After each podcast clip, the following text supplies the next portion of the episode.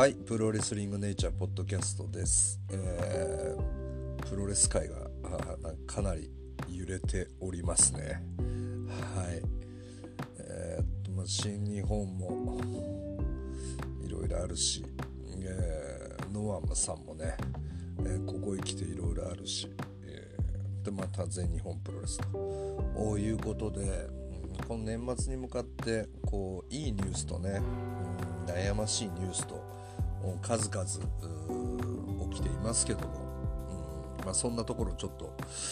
まとめながらね、私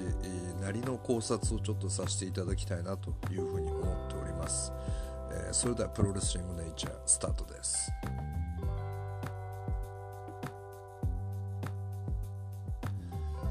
はい、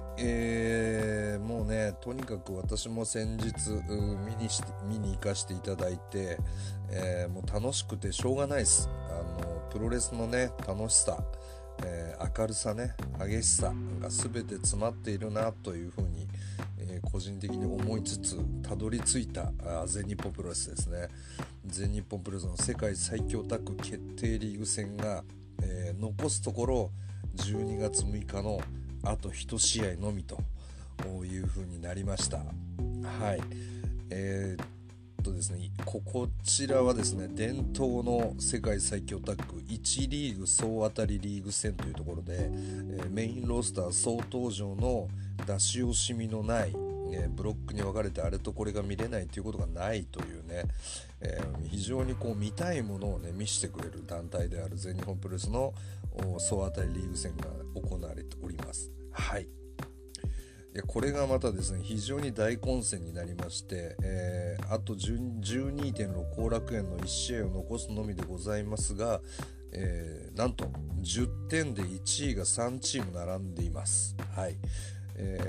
斉藤ブラザーズ、バカバカ問答の諏訪間鈴木秀樹組、そして、三冠チャンピオン中島克彦、大森北斗の不協和音コンビと闘魂スタイルコンビというところで、斉藤ブラザーズ、諏訪間鈴木、中島、大森北斗組がなんと10点で同点で1位で並んでおります。はい、それを我らがビジネスタッグが9点というね、1点差で追うという展開になっておりまして、その下が、DDT 組、グレイト組、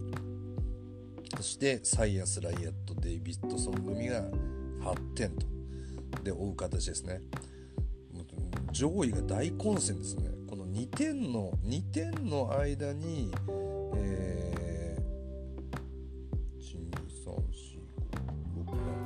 チームがひしめいているというね。はい、でその下も7点のニューピリオド、本田隆起、安西優真組ですね。でその下に6点で、グレート組、こちらはグレート組じゃないですね、すいません、東京ヤンキース、黒潮東京ジャパン、橘聖悟組が追う展開と。で、4点というところで、石川修司、綾部蓮組がハイツが追っているというところなんですけども、このリーグ戦素晴らしいのは、一応ね、今最下位というのが石川修司、綾部蓮組なんですけど、全くテンション切らさないですね。こっから何ができるか分かんないけど、もう一試合一試合やっていくっていうこの熱量、こういうチームがやっぱ大会を盛り上げてるなというふうに思っております。はい、で優勝争いなんですが、10点の3チームですね。でここに10点の3チームがどういう試合かというと、斉藤ブラザーズは、本田安西組、ちょっと本田安西組は、優勝はちょっともうこれ勝っても9点なんで、今回優勝決定戦ないですから、ちょっとこれはもう届かない、でも勝てば12点というところですね。で諏訪間鈴木秀樹組は、石川綾部のハイツと戦って、ここももちろん勝てば12点ということになります。はい、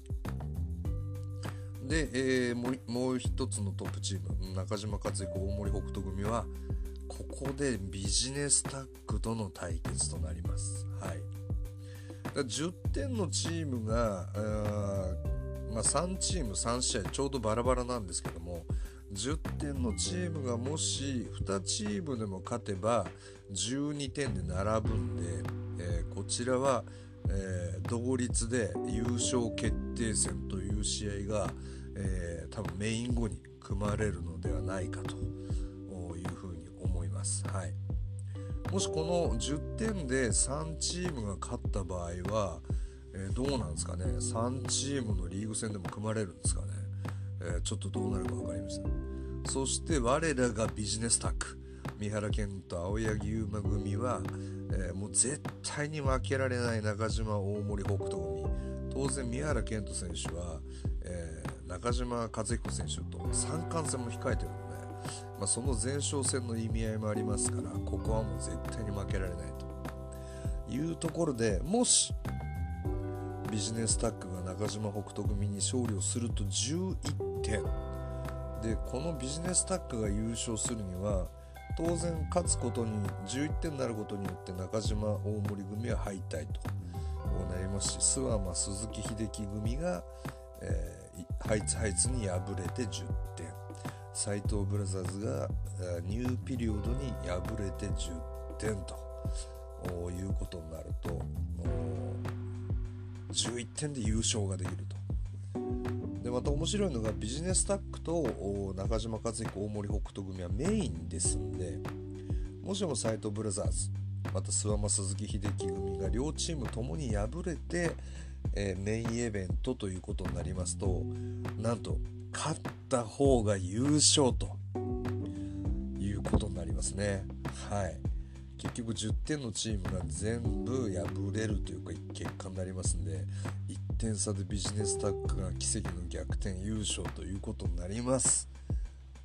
どうですか？めちゃめちゃ面白いですね、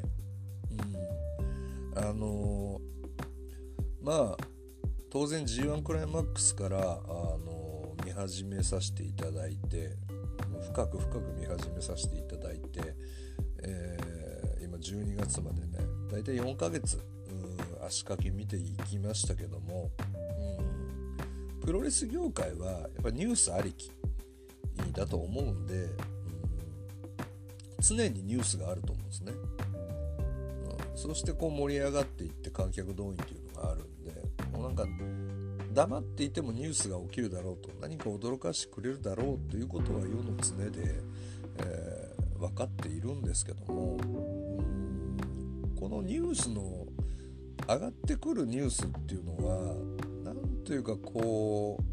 昔と違って、非常にこうなんていうんですかね、会社的、選手たちはみんな頑張ってると思うんですね。選手たちはみんなそれぞれリング上で必死にパフォーマンスを繰り広げてると思うんですけども、なんかこう会社の都合みたいなものがなんかこう選手を縛っているようにすごいこう不自由に感じますね。はい。だからそれもこうプロレスだったわけですけども、じゃあ大仁田選手がね縦横無尽に乗り込んでいくストーリーだとか、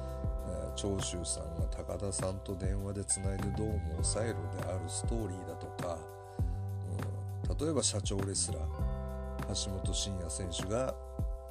三沢さんをねリングに上げて小川と三沢というマッチアップを作ってみたりだとか、なんかこうワクワクさせるものっていうのがこうプロレスっていうイメージがあったんですけども、なんかこう今のプロレスってすごい窮屈に感じていますね。各団体ここまで見てきていろいろ思うところがあるんですけども、全日本プロレスが今一番ベストかなって思ってます、個人的には。それは何かっていうと、先ほどもちょっと申し上げたんですけども、とにかく出し惜しみしない、そのブロック分けしてあいつとこいつは当たらないようになっててとか、こいつが出てなくてとかっていうことがないんですよね。これはもう遡ってみるとチャンピオンカーニバルであれ、最強タッグであれ、やっぱり出れる限り全員が出て、でこの最強タッグの全試合見ましたけど、1試合と同じ試合がなかったです、その一つのチームにおいて。黒潮東京ジャパン橘聖子組は結構ね今回振るってなかったんですけども、それでも全試合違いましたね、内容が。はい、特に結構びっくりしたのが兄貴ですよね、橘聖子選手って、黒潮東京ジャパンとのちょっとお笑いセグメントもありながらも、飛ぶし受けるし返すしっていうところを遺憾なくその実力インサイドワークを発揮されていてびっくりしました。あーんっていうのがね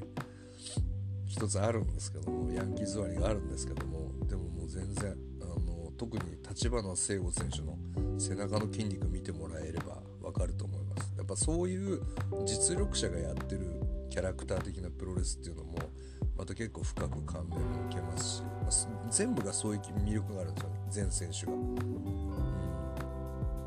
で、全日本プロレスが素晴らしいのは安売りをしないということ、選手たちの鮮度を守るということなんですね。例えば今年オールトギャザーや全日本記念日であるとか、新日本プロレスとも宮原健人選手が岡田選手とも内藤選手とも絡んでいるんですけど、決してシングルはやってないんですよね。はい、だからどちらが強いのかっていう幻想のままで、でやっぱりオールトギャザーでの岡田選手でも宮原健人選手とのマッチアップってすごい緊張感あったんですよ。すごい意識してたし、で内藤選手も俺とやりたいんだったらアピールしてっていう、言い方は優しいんですけど非常にマウントを取った発言だったんですよね。アピールしたらできると思うよって、結局はお金の話だけでもあると思うんですけど、でもやっぱそれはしないんですよね。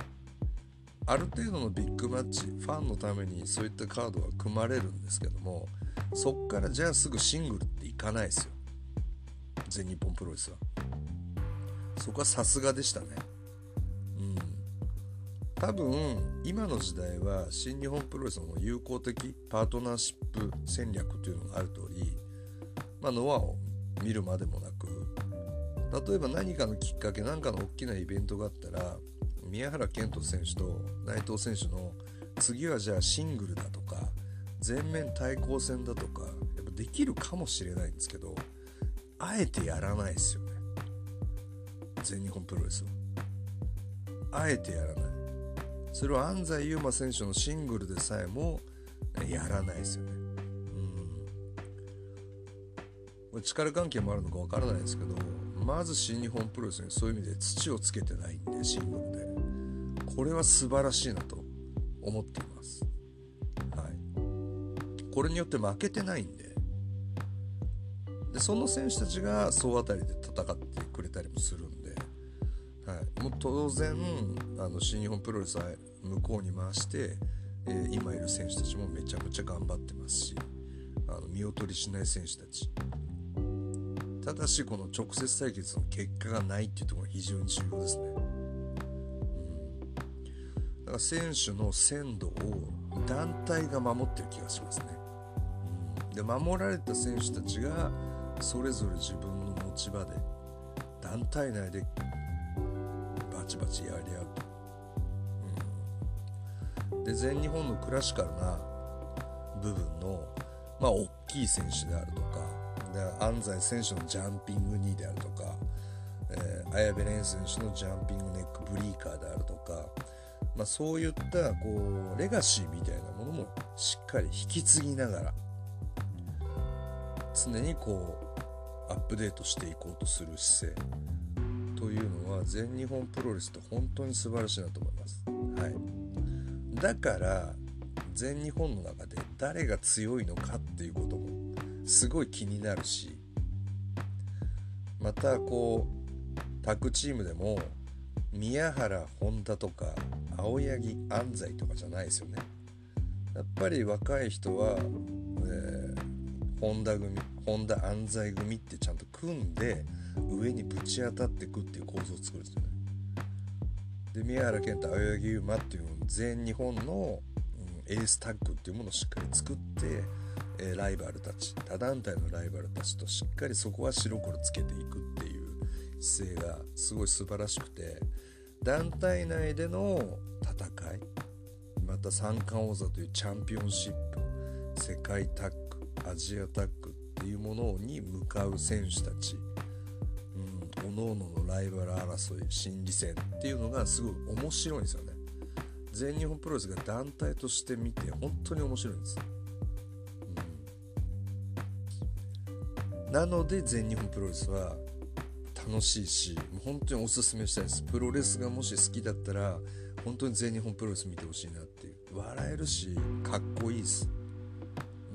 でアメリカンプロレス的だし、まさに馬場さんがねアメリカンプロレスで一世を不備した選手ですから、そこのエッセンスもちゃんと残ってて、レガシーを大切にしている全日本プロレスっていうのは素晴らしいと思います。で本当に面白いです、はい、で 12.6 後楽に関しては、私もチケット買いました。ぜひね、一人でも多くのお客様と一緒にこうケントコールもしたいし、ユーマコールもしたいし、全選手に、この長いシリーズありがとうって言いながらね、この大会をこう見届けたいなと。誰が本当にね、優勝の大きなトロフィー持ってるのかっていう、掲げるのかっていうところを楽しみに見ていきたいなと思います。はい、本当に全日本プロレス見てると、なんかプロレス好きでよかったって思えるんで、最高です。はい、12月6日楽しみにしておりますし、ぜひね、まだご覧になってない方は全日本プロレス TV に入って。もういいと思いますし、 YouTube のダイジェスト見ても思いますし、いいと思いますし、何かこう全日本プロレスに触れていただきたいなというふうに思っております。はい、そして、片やですね、業界の名手と言われる新日本プロレスも現在ワールドタッグリーグ2023の開催中というところで、こちらもね、いよいよ 12.6 また決勝をね残すのみとなっているんですが、なんと、今回のテーマは海の成田で上村、辻という4人のね若手エースが主役のツアーになるのかなと、あとはAEW やノア他団体からも来て、戦ってるというんですけども、基本的に、メインロースターはほぼ出てないと。新日本プロレスのエース、またユニットの外人、はもう全て出てないですね、デイビッド・フィンレイ、タマトンガも出てない、内藤、岡田、棚橋、高木、その辺ももう出ていないと。真田ももちろん出ていないというところで、もう出てない人ばっかりなんですよね。これ割とこう新日本プロレスのお家芸的に、ここでもこの見たいカードが見れない、というところで、フラストレーションたまる中、海の成田連というところが、私も当然優勝するのではないかなというふうに思ってました。はい、というのは、1.4 でカード決まってる人が一切出てないんですけども、カード決まってないで、このリーグ戦を通して、見ていって、1.4 につながっていくのは IWGP タッグですね、IWGP タッグに挑戦するのが、このリーグの優勝者だとしたら、もう当然オスプレイ選手と40本を超える激闘をメインに繰り広げた海野選手、また開幕戦メインも張ってましたからね、海野成田組は、またこういった若手がいよいよ台頭していかなきゃいけないというところも含めて、海野成田組が優勝して IWGP タッグに挑戦して、初体感と、いよいよこう時代が変わっていくのかなというイメージでいたんですけども、なんともう敗退決定ということになりましたね。はい、正直びっくりしました。はい、海の成田がプロレスの常ですけども、みんなが言ってる世論ってもう当たらないんですよ。当たってたらもうプロレスの面白さがないんですよね。最初に常にニュースがあるのがプロレスだって言わしてもらった通り、みんながこいつが勝つだろうって言ったらもうその人負けるんですよ大体。まあ、そうしてこう見るものをダブルコースしながら、高みに連れていくと、そこの興奮やサプライズで高みに連れていくというのがまたプロレスの面白さでもあるんですけども、まあ、それでも海の成田が優勝するかなと思いましたね。海の成田、上村、辻っていうのは1.4 決まってないですから。でももうこの4人っていうのは 1.4 でそれなりのポジションをキープしないともうおかしいんですね。まあ、海野選手が木谷オーナーに、大会スタート後噛みついたんですけども、噛みついたからって、優勝できなかったとは思いたくないですね。たとえそうだったとしても、まあ、それこそすごい想像の世界だなというふうに思います。はい。でもだとしたら結構やばいかなと。もうあと IWGP 世界タッグ除いたらあと2試合ぐらいなんですよ。例えばじゃあ上村選手が頑張って、優勝して、IWGP、タッグに挑戦となった場合ってどうなるのかとか、ね、ニュージャパン乱暴にまさかここまでメイン張って頑張ってきた、海の成田、辻、この辺がニュージャパン乱暴とか10人タッグマッチとかって悲しいなと思うんですけども、じゃあそれってどういう風になっていくのかっていうところをちょっと考えていきたいですね。ただ海の成田、上村、辻の誰かが優勝してないんだったらこのリーグ戦やった意味あるのかなとも思いますね。だってエースどころが出てないタッグリーグなんてもうどこが優勝するかっていう楽しみって本来はなくて、でも海の成田連組が優勝するんであれば一つ結果として受け入れることができて、でこの2人が IWGP タッグ取ったらいよいよその防衛戦においていろいろこう先輩たちをこう倒してベルトをキープしていくっていうね、それこそ武藤長野組が初めてベルト取ったような感覚でこう新時代の到来って考えるんですけど、これじゃもう新時代の到来もなんもないですけどね。当然それぞれがシングルっていうのは 1.4 にそこまでのカードの余裕はないはずなんで、マイキー・ニコルズ、シェイン・ヘイソン、 TMDK が優勝するのか、コグリン・ゲイブが優勝するのかわからないですけども、上村選手組が優勝するのかわからないですけども、それの優勝見たいかなってありますよね。だったらここで TMDK が優勝してもゲイブ・コグネが優勝してももう世界一ではないですよ実際ね。えジェフコブも出てないし、例えばじゃあオスプレイ、ジェフコブ組に勝ってたかどうか、内藤高木組に勝ってたかどうかね、岡田棚橋組に勝ってたかどうか、ね、岡田組、内藤組、オスプレイ組全部倒して優勝してたかどうか、ね、岡田、内藤、棚橋、オスプレイ、デイビッド・フィンレイ、タマトンガ組に勝ってたかどうか、ね、これだけで5チームね、全く現実味ないでしょ。正直何のためのタッグリーグか分かんないんですよ。もう常にそうなんですよね。今年の新日本プロレスで見てると、今年の新日本プロレス見ていてエースはやっぱり岡田、内藤、この2大巨頭、でしたね。で岡田選手で内藤選手でいくと、まず武藤選手とか引退試合の相手を仰せ使って、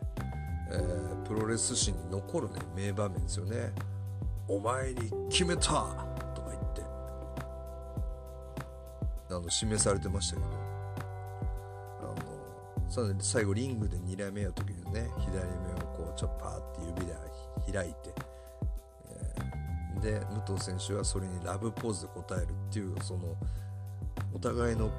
ポーズの睨み合い、これはもう最高にかっこよかったですね。でこの後ハウスオブトーチャーと構想してで、まあ、真田選手が、まあ、ターンするっていうと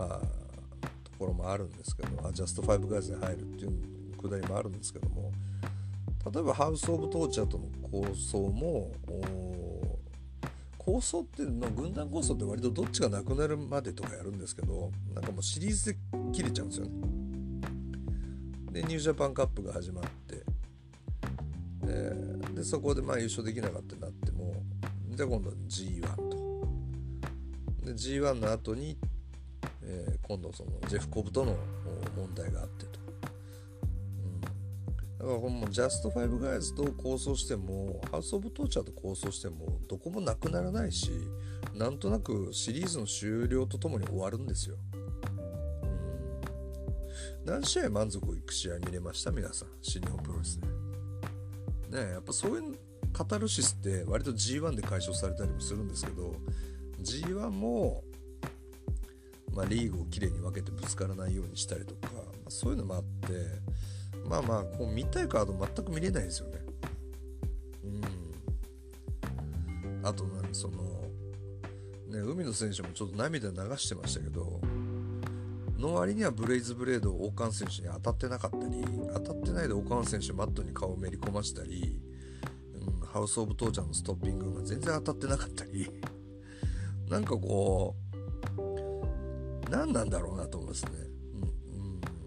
プロレスって何なんだろうって、プロレスってどうなっちゃったんだろうって、今プロレスはどうなってんだろうって逆に新日本プロレス見て不安になったというか、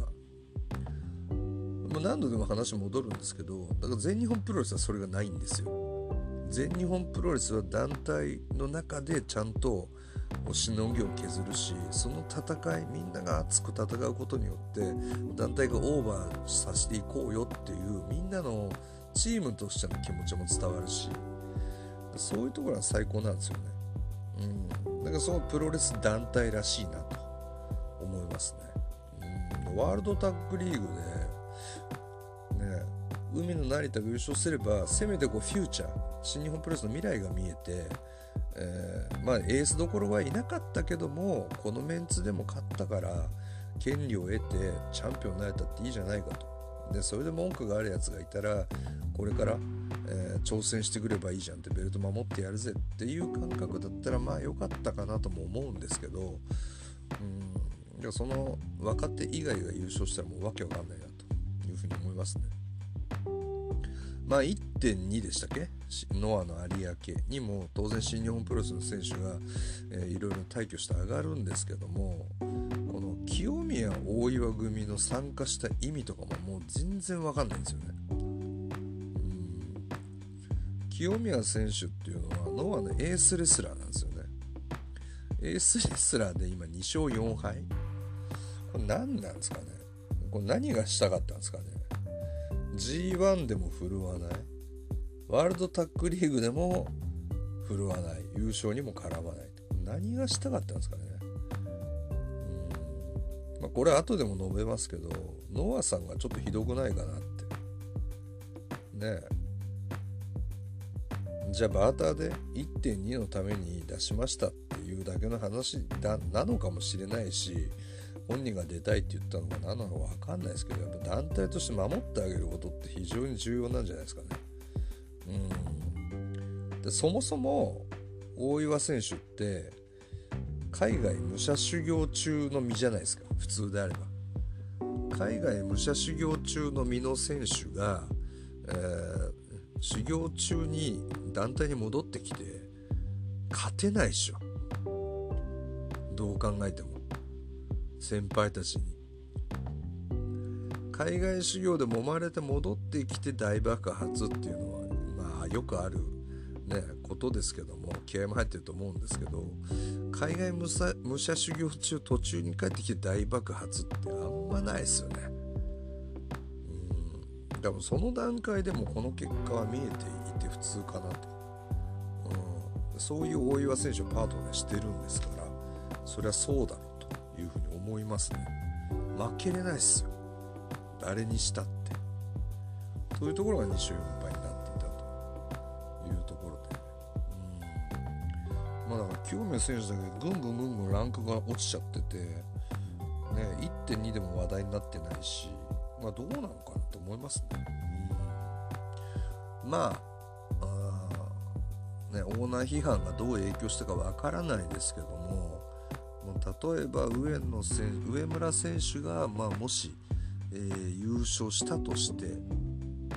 今度は海の成田辻っていうのが、どうなっちゃうんだろうって思うんですけど、まあ唯一のね、ここまで来た上での唯一の希望で言わせてもらうと、令和三重士のシックスメンとか見れたらいいなとは思いますよね。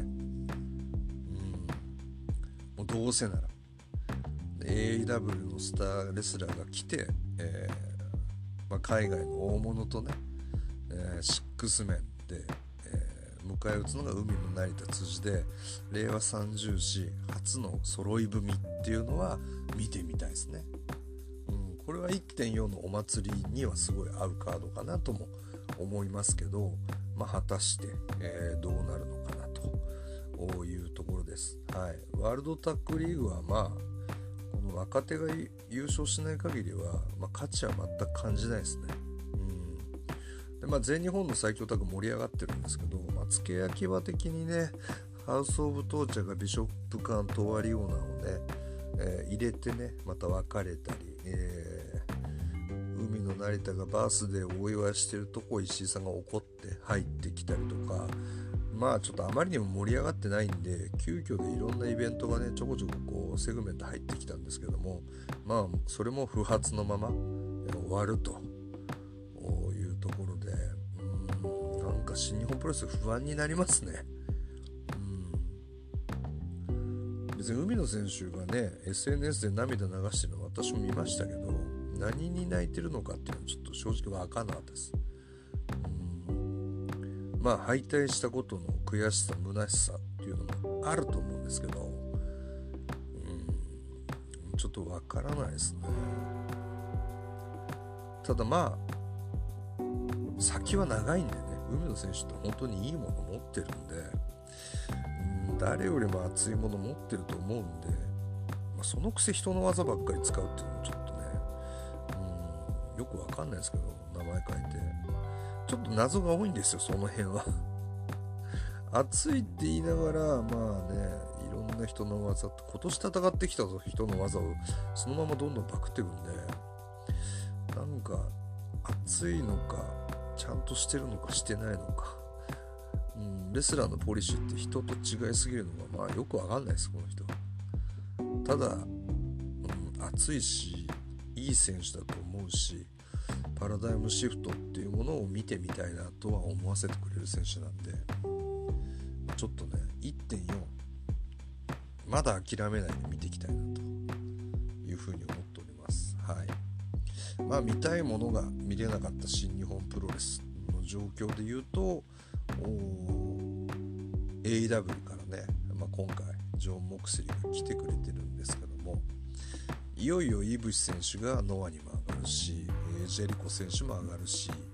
AEW のダブルスタンダードっていう、このノアと新日本プロレス両方に送り込んでいくっていう、新しい手法ですよね。今までアメリカの大手団体がやってなかったような新しい手法だから、ノアは好き放題、AEW は新日本に好き放題やってるんですけど、新日本はもう全く同じ大会にイブシ選手が出てたりしてるんで、全くこう発言権ないのかなっていうところも悲しいんですけど、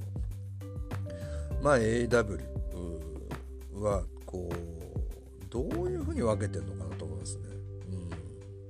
まあ、新日本が好きで上がりたい選手っていますよね。モクスリー選手っていうとか、エディキンとかね、いろいろいるんですけども、そういった選手は新日本に上がってきてるかなと。ただやっぱりお金っていうビジネスの部分で、まあいろいろいくのかなと思うんですけど、イブシ選手の新日本プロレスの思いっていうのも僕はすごいあると思うんですよ。イブシ選手やっぱ新日本プロレスに対していろいろあったんで、新日本プロレスに上がらないですよ。でもやはり日本プロレスっていうところになると、まあオファーを出してるノアになるのかなと。でまあ当然そこの後ろ盾としているのはイブ選手の後ろ盾はケニー・オメガですよね、AEW のお偉いさんですから。で、ケニー・オメガもやっぱりどちらかというと DDT のサイバーグループの方に重きを置いてるかなと。そこはイブシ選手と同じ、やっぱりもうパートナーですから意識が働いてるのかなというふうに思いますね、で当然来年オスプレイ選手が、契約も多少自由な身のままね、AEW と契約しますけども、丸藤オスプレイのタッグっていうのはあり得るのかなとも思いますね、とはいえノアにもオスプレイ選手上がってますし上がることもあるでしょうし、で当然サイバーと WWE っていう関係もあるんで、遠くない未来に、ジャパンツアーも行われると思いますし、またサイバーグループと WWE の共演っていうのもアベマで WWE ですから、そんなに遠い話じゃないのかなというふうに思います、で AEW は新日本プロレスの手法をどんどん吸収してるんで G1 クライマックスを模したコンチネンタルクラシック、ここに来年オスプレイとね、柴田勝頼さんでも出たらもう大変ですよこれ。そこに井渕さんが出たら、そこにノアの選手が出たらね、世界のニュースもそのまま持ってかれちゃうかなっていうぐらいで、いろいろねいいものも取られてるし、で選手も結局ノアの方にも上がってるし、でアメリカツアー失敗してるし、だから新日本プロレスは非常に微妙な立場だと思いますね。じゃあパートナーシップって言ってますけど、ノアにどんどん選手を貸してそのビジネスとして成り立ってるかもしれないですけど、それどこまでやるのかなっていうのは興味ありますよね、ノアも散々あからさまに AEW からも選手呼んでて、で新日本プロレスに声かけてっていう形でやってますけども、じゃあどこまでやるんだろうと、ノアが新日本抜いても出すのかと、どこまでは出していいけどどっからは出さないっていう感じもないですよね新日本プロレスに。1.4 漏れた人が 1.2 に上がればっていう感じもあると思うんですけど、あんまり新日本プロレスのポリシーがいろんなところでとにかく見えないというところは非常に注目ポイントかなと思ってますね。そこら辺ノアさんの方がなかなか狡猾かなというふうに思ってます。新日本プロレスがアジアツアーに行こうと思えば思うほどアメリカで名が売れるわけですから、基本的にアメリカ工業もやられてるんで、外人選手たちのモチベーションってそこにあったと思うんですけど、アジアツアーにもあったらもう単にヒールみたいな、白人倒せみたいになったら嫌ですよね。ワールドワイドですからそういう差別的なこともないと思うんですけど、なかなかねやっぱりそういったアジア人頑張れみたいなとこもあったりとかすると、単にヒールだけで行く選手なんか今いないと思いますからね。そういうところもどうなのかなとは思いますね。だから新日本プロレスが決してお人よしの戦略だとは思わないんですけども、そこに本当にポリシーがあってやってるのか、みんなが見たいカード見せないようにってやって、多分それが一つの作戦だと思うんで、そういうのは作戦でいいと思うんですけど、その間にどんどんねノアが夢のカードを叶えていくと、いつまでも人してやるのかなというところも正直気にはなります。で肝心のノアさんですね。ですね、これはちょっと記事を読ませていただきたいなと思います。東京スポーツですけども、プロレスリングノアを統括するサイバーファイトの武田取締役が4日、来年1月2日、東京有明アリーナ大会のメイン問題について緊急声明を出したと。同大会では、拳王 vs 曽山学の GHC 世界ヘビー級選手権が先に発表されていたが、2日の横浜大会にゴールデンスターこと井口選手が電撃登場。 1.2 有明で丸藤選手との初シングル戦が決まり、大会メインに添えられることが決まった。だが GH 戦を差し置いてのメイン抜擢では、ファンから疑問の声が上がり、王者の拳王も自身の YouTube チャンネルでおかしいよね、 GHC のヘビーのベルトを中心に、今年1年戦ってきた、それを1年丸ごと否定されたみたいじゃん、 GHC ヘビーのベルトってそんなに軽いベルトだったっけと怒りを爆発させた。武田氏は団体公式ノートで丸藤 vs イブシのメインは自ら決めたって説明。私の口から唯一お伝えしたい点があるとすれば、これは井口選手目線ではなく丸藤選手目線の文脈で決断したということにとした。丸藤が11月の音声配信サービス内で5年後に引退すると明言したことを挙げ、以前から引退について直接聞いていた武田氏も心の準備を始めていたという。2009年に団体創業者の三沢光晴さんが死去した後、丸藤は副社長に就任。16年に辞任したものの、20年1月にノアニンがサイバーエージェント参加になった際、武田氏の強い意向で再び副社長を任せた。その経緯もあり、丸藤選手の引退の道のりに歴史に残る試合をなるべく多く組んでいこうと考えるに至った。丸藤のデビュー25周年記念大会として開催された9月17日の後楽園のウィル・オスプレイ戦がその第一歩だった。引退試合自体は当面先になるものの、満身創痍でリングに上がり続ける丸藤のコンディション面を考えても、今年の有明ツアー、今年の有明アリーナ大会は間違いなく丸藤正道の最終章の分岐点となるはずですと位置づける。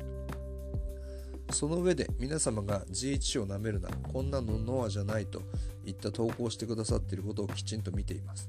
しかしながらこんなにも愛され熱く語られる団体プロレスリングノガを三沢光晴さんから引き継ぎ守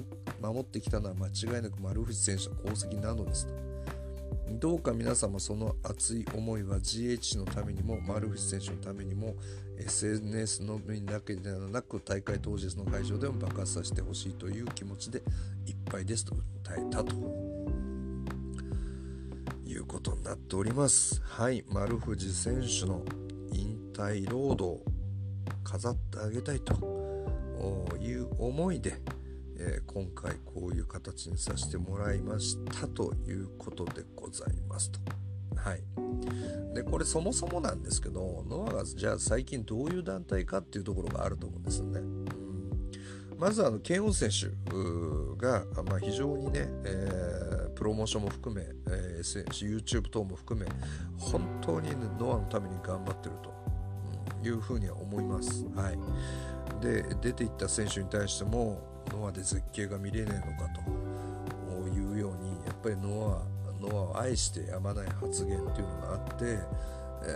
これは出ていった選手に投げかけつつも、やっぱりこのファンが、ノアのファンが安心できると。決してなんていうか捨て台詞で言ったセリフではないんですけども、そこの言葉の難しさですよね。捨て台詞に聞こえなくもないというところで、やっぱりファンを守る発言だったと思いますね。ノアには絶景はないのかって、いや俺が見せるだね。すごいファンを大切にしてるんですよ。はい、そういう素晴らしい選手。はい、でジェイク選手も頑張ってるし、ソヤ選手もソヤ選手なりにいろいろ頑張ってきてるなというふうには思うんですが、私客観的に見てて、ノアはなんていうんですかね、プロモーション会社の結構意味合いが強いかなと最近思ってます。はい、結局武藤さんが入団して、武藤さんの引退試合が結局相手が新日本プロレスなんですよね、本籍が。武藤中村っていうところにノアはいないわけですよ。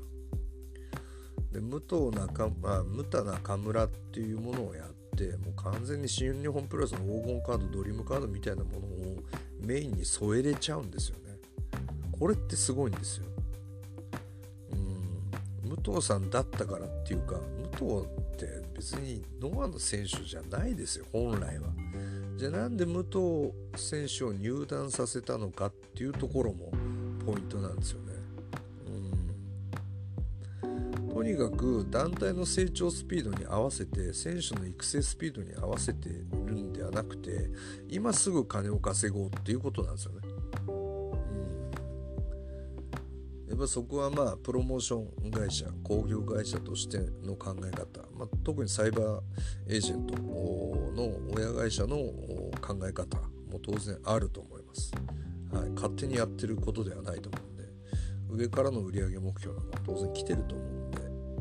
そういう意味では常にこうフルハウスにしていかなきゃいけない、売上を上げなきゃいけないっていうことに関しては選手の成長スピードは見ていられないんですね。実際武藤さんが引退ってなった時に、じゃあ引退ロードをぜひノアでってなった時にムタも使える武藤も使えるって見てみてください。武藤選手の引退時は今度は内藤選手ですからね。完全に新日本プロレスの選手ですよ。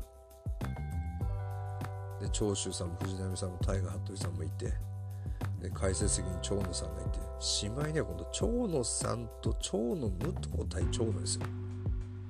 ノアはこれができちゃうんですよ今のノアって、もうノアのプロパーの選手たちはもう指くわえて見てるしかなかったはずですよね。ということなんですよね。じゃあ無担のそこまで言うんだったら、そう聞いてますと5年先って聞いてますと丸藤選手大切ですって言うんだったら、無田対丸藤でもよかったと思うし、武藤対丸藤でもよかったんですよ。でもやってないんですよ。でこの引退という言葉を持ち出しちゃってて、まあ、5年先の話で今の GHC チャンピオンがセミに降格っていうの もう悲しい話で、そういうことじゃないんですよね、またこれ集客できるカードそういっただけなんですよ要は、残念ながら。で丸藤選手の商品価値をちょっと舐めてたと思いますね、オスプレイ戦が決まった時は私も興奮しました。で当然、これ盛り上がりました。で丸藤選手の人気、オスプレイ選手が来たとはいえ再確認ノアはしたんですね。そうなってくると武藤選手亡き後また何か目玉を作っていかなきゃいけない、ノアは稼がなきゃいけないとなった時にやっぱりね、引退ビジネスっていうものに色めき立ってるのはあると思いますよね、まあ、大成功してますから、どれだけの売り上げが上がったかって彼ら分かってるんで、次の引退ビジネスもやりたいと。で丸藤選手がオスプレイ戦で輝いたのが見えたと。だからそれだったらもう今から丸藤選手シリーズが始まったというだけなんですよね。とはいえなんですよ、とはいえいい試合を持ってきて興行で売り上げを上げるっていうプロモーション化してるのはさも分かるんですけども、でもやっぱりそこのほぼほぼ大多数っていうのはノアファンですからね。お金を払って見に来てくれるのはノアファンなんですよ。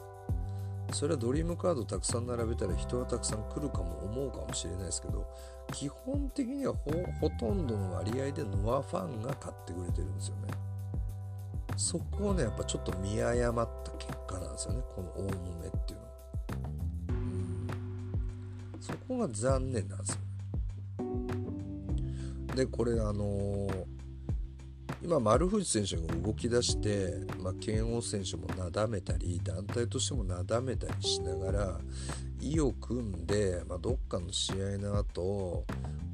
マイクでこう言い合ったりしつつも、最後は握手っていうものをすると思うんですけど、これねノアファンの気持ちっていうのは丸藤選手と拳王選手が握手すれば済むっていう問題じゃないんですよね、やっぱりノアのファンからしたら GHC ヘビー級のベルトなんですよ、全ての権威は。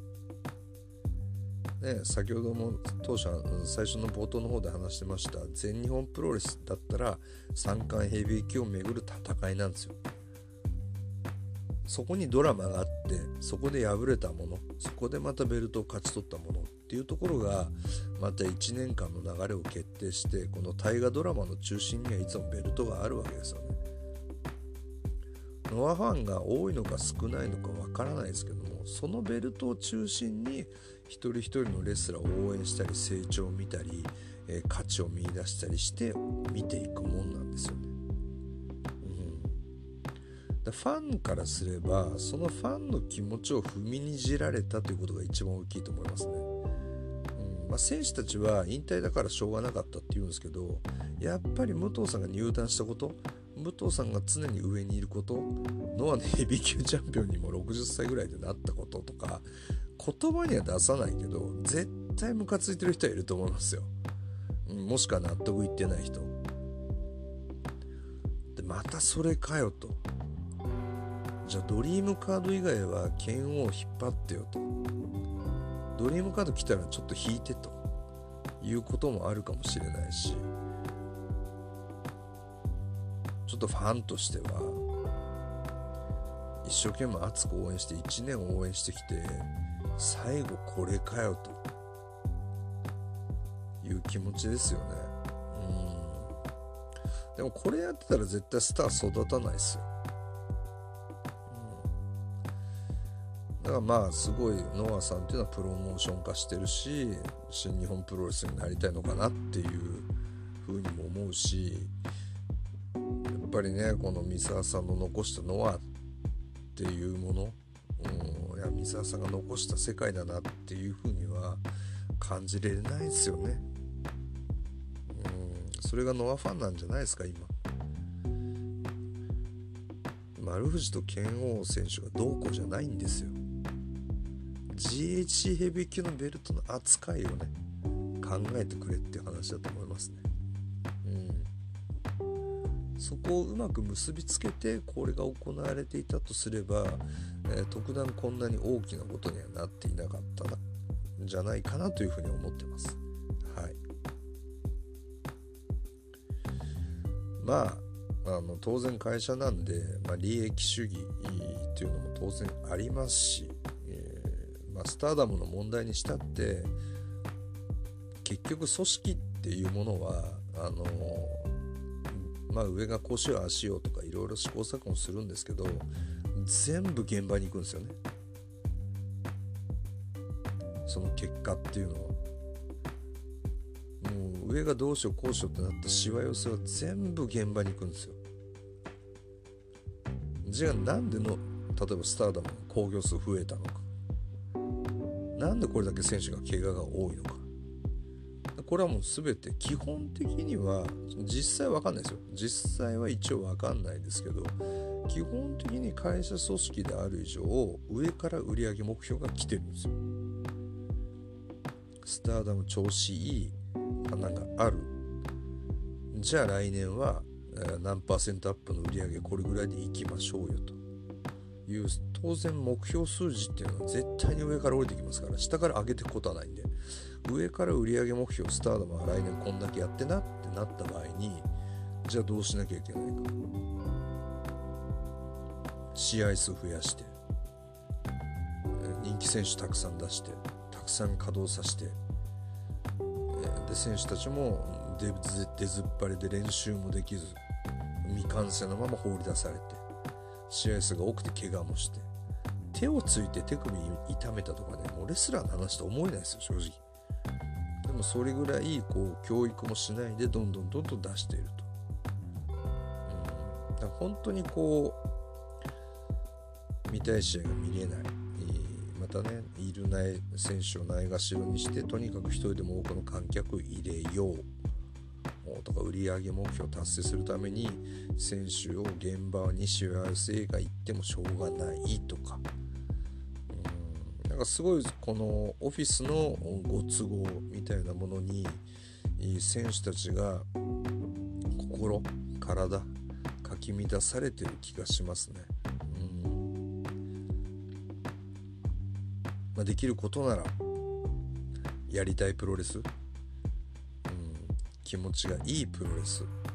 自分にとって納得のいくプロレスっていうものをしてほしいし、そういう環境を団体を作った上で盛り上げていっていただければなというふうに、もうここ数日間の出来事を通して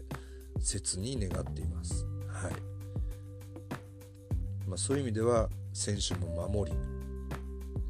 また団体内部で活性化っていうものをしている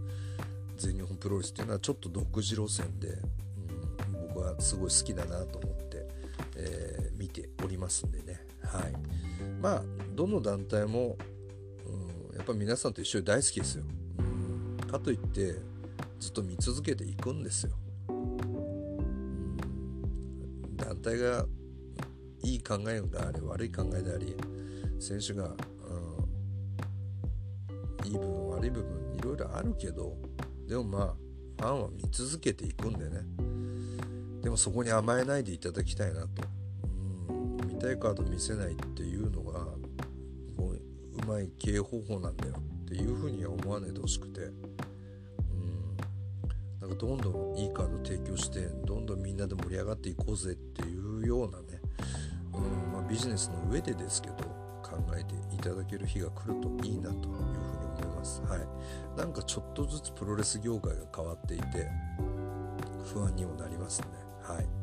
まだまだ年内、試合がありますし、これがプロレスはね、年末年始がすごいなんかプロレスウィークみたいになってますんでね、なんか吹き飛ばす、そういったちょっとねモヤモヤを吹き飛ばすような選手のプレーを期待しましょう。はい、ご清聴ありがとうございました。くらでした。